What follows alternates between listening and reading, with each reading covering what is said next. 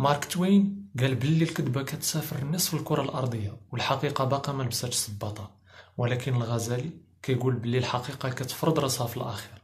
في واقع الحال أن مجموعة من الحقائق كيخبيوها وكيتستروا عليها يا إما حيت هاد الحقائق مزعجة لشي وحدين أو لأسباب أخرى كيبقاو مجهولة.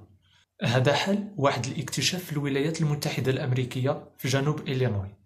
سنة 1982 واحد مكتشف ديال الكنوز سميتو راسل باروز غيكون في رحلة استكشافية. هاز كاشف المعادن ديالو وما عارفش بلي غيطيح على واحد الكنز.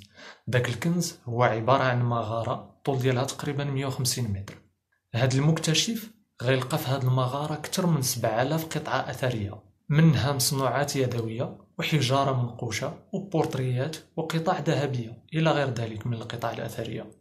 هاد راس الباروز غيطلب المساعدة ديال جاك وارد اللي كان مدير متحف سونوطاباك ووارن كوك اللي كان أستاذ جامعي ديال التاريخ والأنثروبولوجيا. كان الغرض ديالهم هو يعرفوا الأصل ديال هاد القطع الأثرية ويجاوبوا على السؤال ديال كيفاش توصلوا لديك البلاصة. وفي الأخير توصلوا أن هاد القطع الأثرية الأغلبية أصلها شمال إفريقي.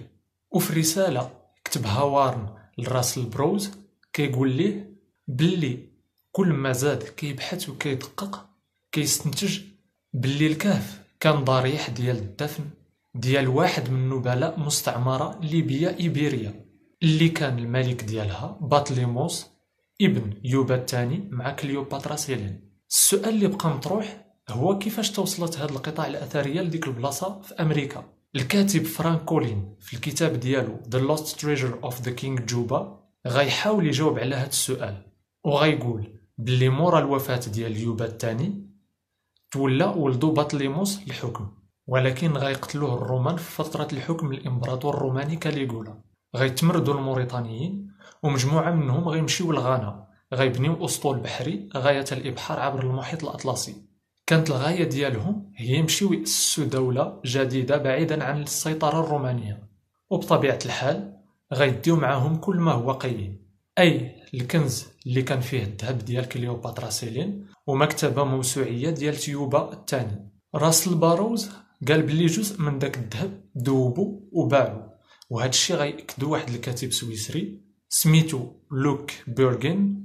قال بلي راس الباروز حط أكثر من 15 مليون دولار في أدماك سويسرية. وبطبيعة الحال جزء من داك الشيء اللي لقى راس الباروز في داك الكهف تصور. وقال كذلك بلي لقى. هيكل عظمي ديال ذكر وديال أنثى وجوج ديال الأطفال. الأسئلة باقين كيتطرحوا الغموض باقي كيلف في هذه القضية. ومن بين هذه الأسئلة هي كيفاش كانت عندهم القدرة يسافروا من أفريقيا حتى لأمريكا وفي ديك الوقيتة حيت هنا كنهضروا على السنوات الأولى الميلادية. وللإجابة على هذا السؤال غنرجعوا لكون يوبا الثاني في الفترة ديالو مهتم بالعلوم والأدب وكان كيمول بعثات استكشافية للبحر. والموريتانيين كانت عندهم خبرة وعارفين مزيان البحر.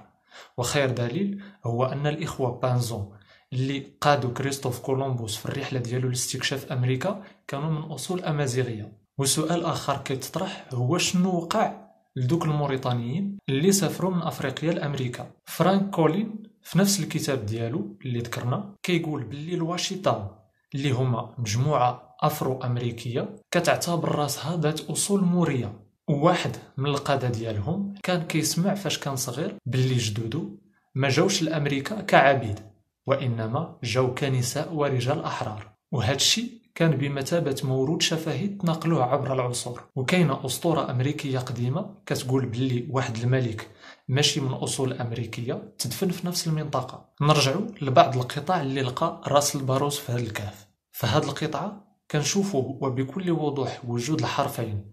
S أو ياس و D أو ياد الأمازيغيين بالإضافة لمجموعة من القطع الأخرى.